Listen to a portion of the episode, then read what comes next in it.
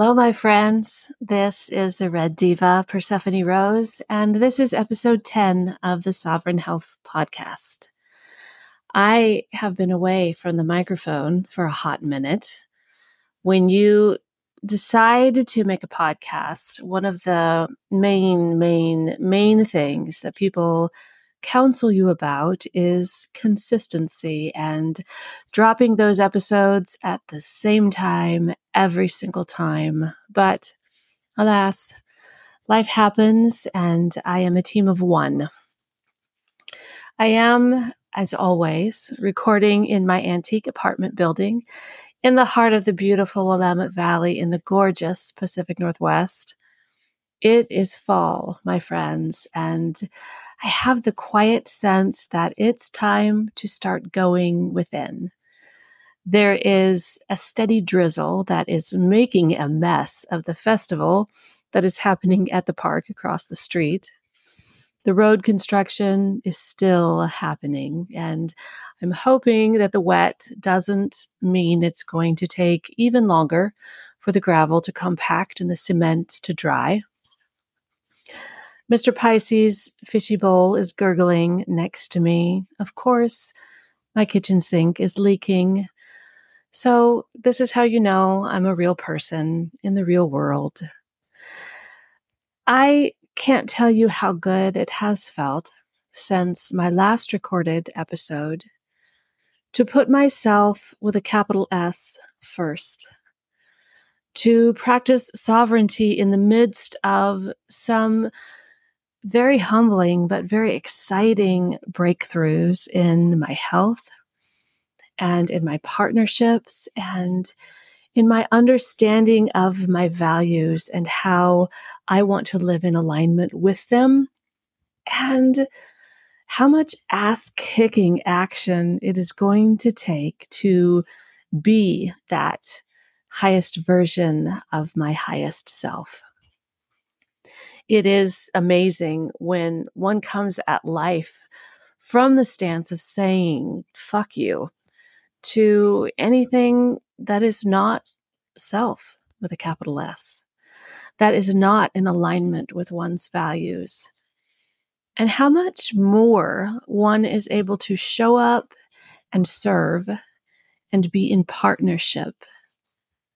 It is much easier to be kind and selfless with the important people in my life when I am kind and selfish with myself. I want to talk today about a system in the human body whose sole purpose, S O L E and S O U L purpose, is to say, fuck you to anything that is not self and how sometimes it gets confused or overwhelmed or misguided and believes a truth that is not truth. What I want to share comes from my own particular health journey and is something that if I am not diligently sovereign about every bite of food that I put in my mouth, can repeat and regress and reappear.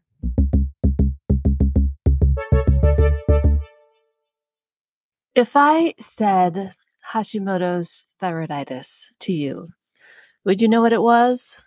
You might, because there is a silent epidemic of it taking place in the US to the point that I might bet money that you or someone you know could have low thyroid function, be experiencing symptoms, and has yet not been diagnosed or treated.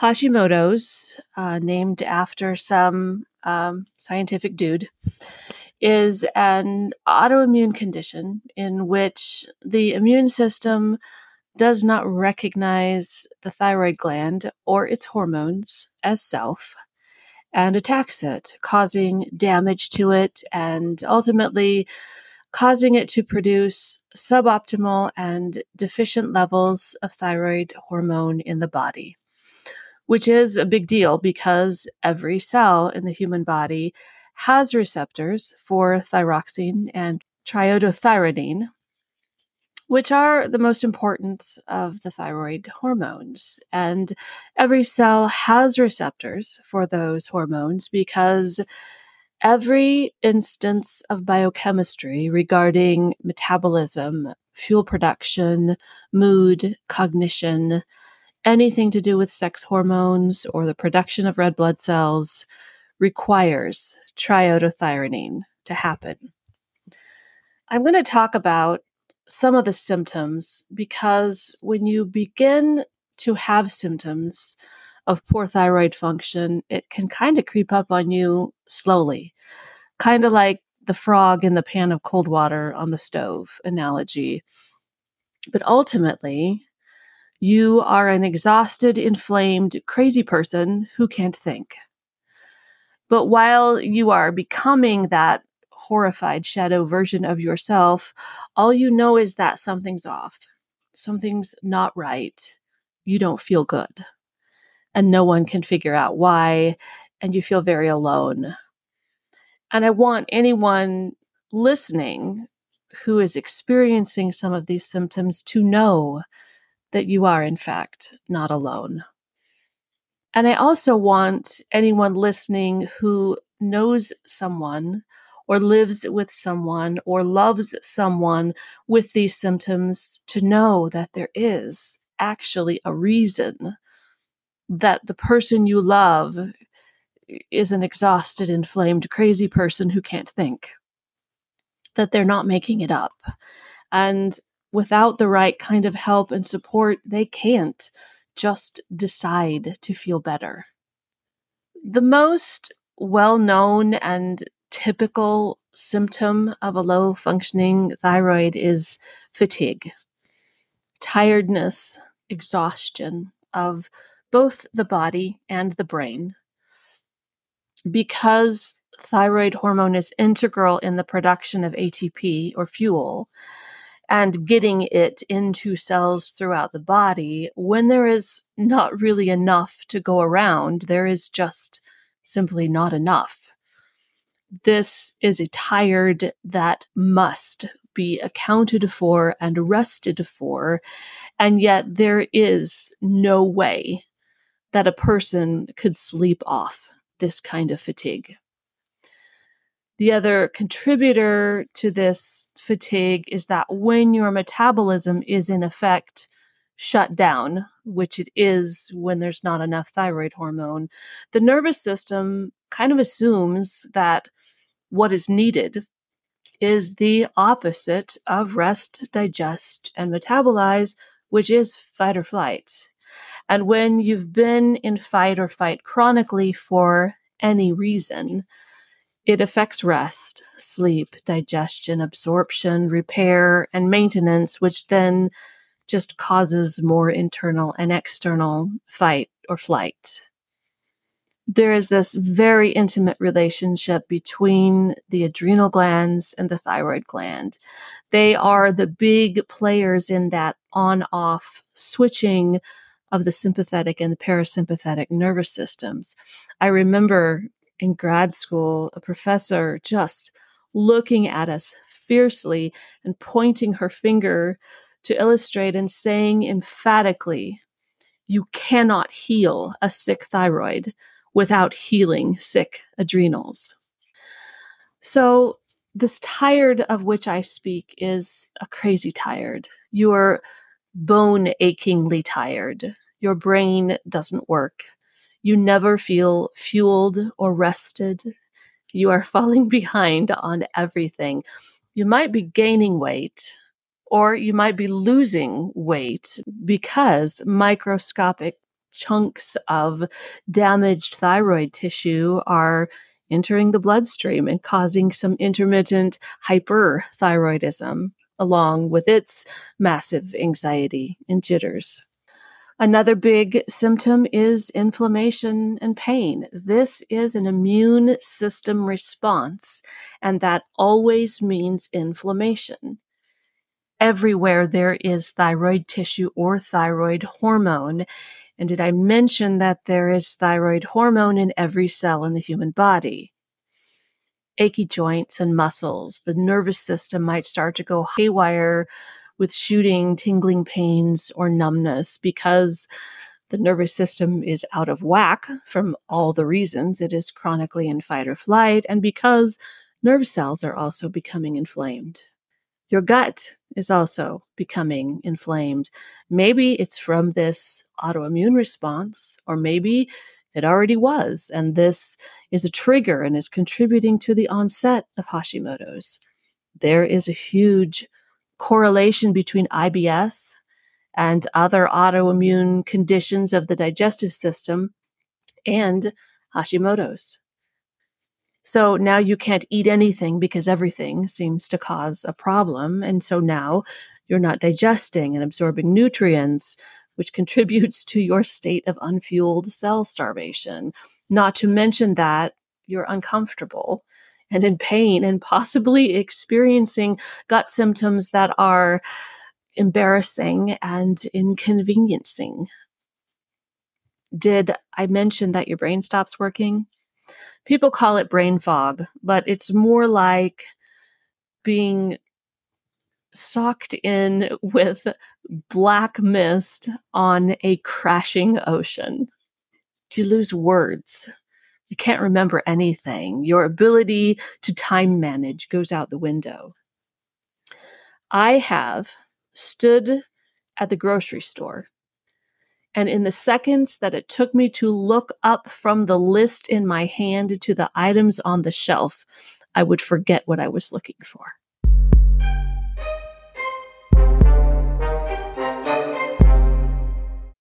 I'm going to read off a list of autoimmune thyroid symptoms directly from the book of one of my current gurus, Izabella Wentz, from her book, The Hashimoto's Protocol. Sluggish metabolism, weight gain, fatigue, forgetfulness, cold intolerance, depression, dry skin, constipation, loss of ambition, loss of hair, muscle cramps, muscle stiffness, joint pain, emotional fragility, loss of the outer third of the eyebrows, menstrual irregularities, heavy menopausal symptoms, infertility, muscle weakness, weight loss, palpitations, anxiety, eye protrusion, irritability, heat intolerance, increased appetite, restlessness, insomnia, restless leg syndrome, sleep apnea, irritable bowel syndrome, acid reflux, diarrhea, bloating, rashes, eczema, allergies, pain, nutrient deficiencies, anemia, intestinal permeability, food sensitivities, gum disorders, poor stress tolerance, hypoglycemia. I have had all of those symptoms, plus some other weird ones, at one time or the other over the years. It's also important to note that many of these also exist with other different autoimmune diseases. There is a lot of overlap, and there is predisposition to having more than one autoimmune disease once you've recognized one. Many of the things on that list are things you might go to the doctor about, seeking help. But most doctors aren't going to test you for hypothyroidism, and mm. they're certainly not going to test you for thyroid antibodies. But if they do test you for hypothyroidism, they're going to run a really basic test that has a huge normal range and probably tell you you're fine. If a doctor does diagnose with suboptimal thyroid hormone levels, standard treatment is some synthetic or natural hormone, which may indeed help you feel better. I am absolutely not anti being on prescription for this, but it does absolutely nothing to stop the immune system inflammation war that is happening all over your body and causing most of your symptoms.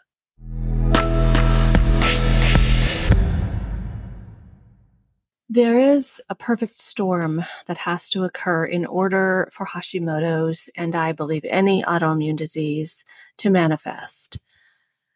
Number one, you have to have a genetic predisposition to the immune system not recognizing the thyroid gland. You can't yet go get a test to see if you have that gene like you can with celiac disease, but research is really pointing to a genetic aspect existing for all autoimmune conditions. However, you also have to have a trigger for that gene to wake up and turn on. That trigger can be anything that is disruptive to the nervous system. So it can be a traumatic event like an assault or a car accident, a really big sickness, a pregnancy, a breakup or divorce, a geographic move to a new environment and community. It can be a viral or bacterial infection, an accumulation of toxins, or it can be layer upon layer of chronic stress.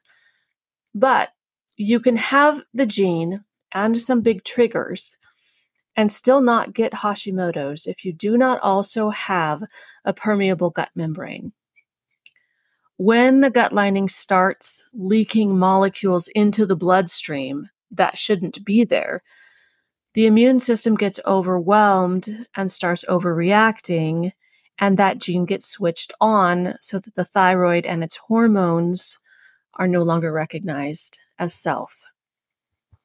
So, when you realize that you are in autoimmune hell and you need to do something about it, there is a lot more that you can do to alleviate your dis-ease than just taking pharmaceuticals although again they can be very helpful and many people find that they are more sovereign when they are on synthetic or natural prescribed thyroid hormone replacement.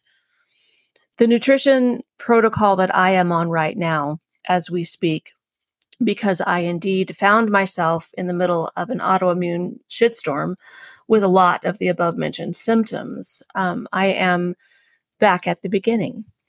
I have removed gluten, which I have avoided for several years, although I sometimes do get glutened.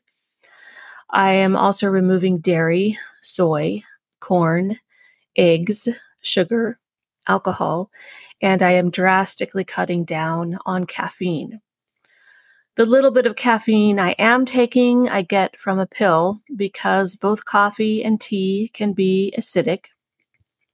Coffee usually contains some mold just from the growing and processing procedures, and tea contains fluoride, which is known to reduce thyroid function.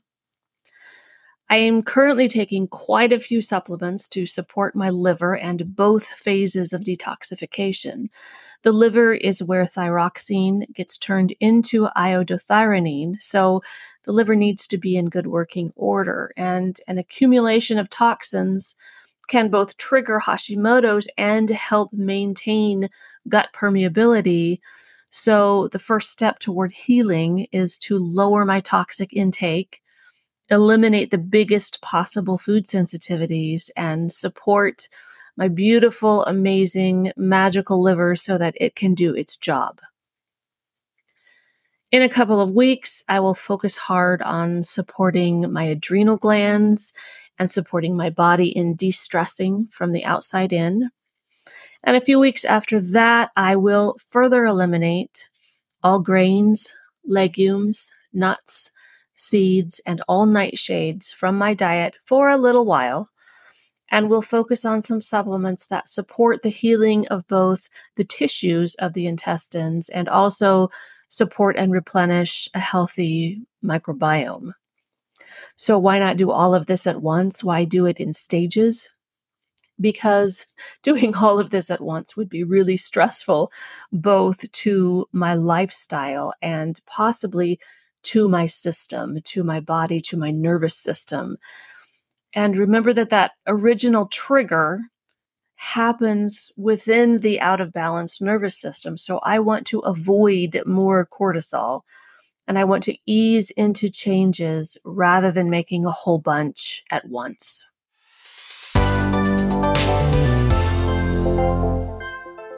If you're interested in reading about the exact protocol that I am using to bounce back from this round of autoimmune crisis, you can check out the book Hashimoto's Protocol by Izabella Wentz. Another one of my gurus is Dr. Aviva Romm, and her book, The Adrenal Thyroid Revolution, has also been really instrumental in my health journey. There are links to both in the show notes.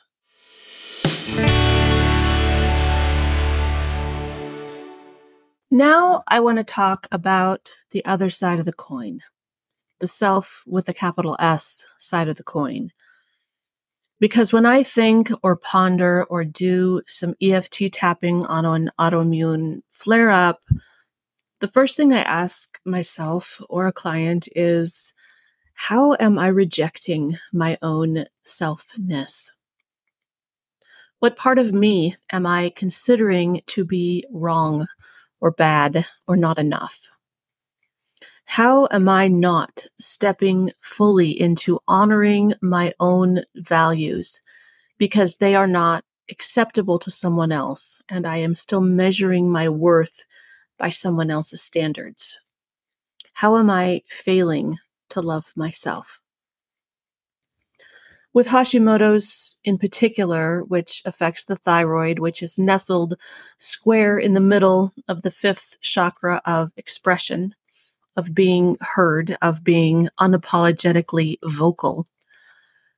What am I afraid of saying to myself or out loud? Why do I believe I should perhaps be seen but not heard? What, why, how, when, and where did I learn to fear the sound of my own voice and the expression of my feelings and thoughts? When it comes to pain, physical pain in the body, I ask, who am I blaming for my trauma, for my lack? Also, I ask, is this pain useful because I don't have to move forward if I can't? And inflammation, my friends, is always, always, always about red, hot, seething anger and rage. So, why does a relapse occur, especially in someone like me who knows all the things? Probably because of the answers to some of those questions.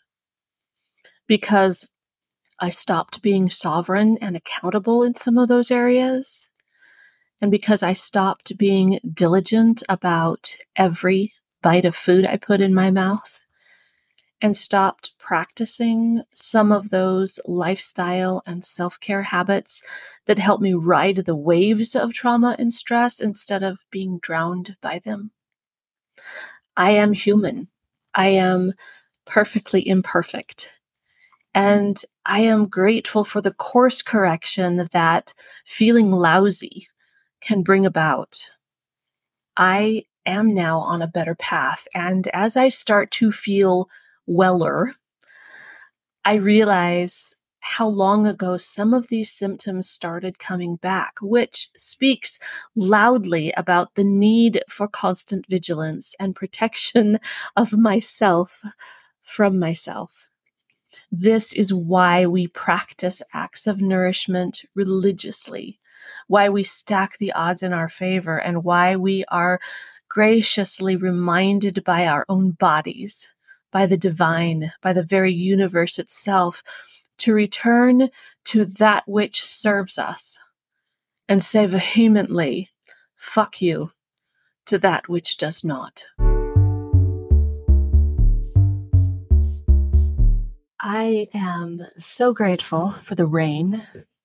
I am grateful for hot turmeric tea I am grateful that I know the things I need to know to bring nourishment and healing to my body.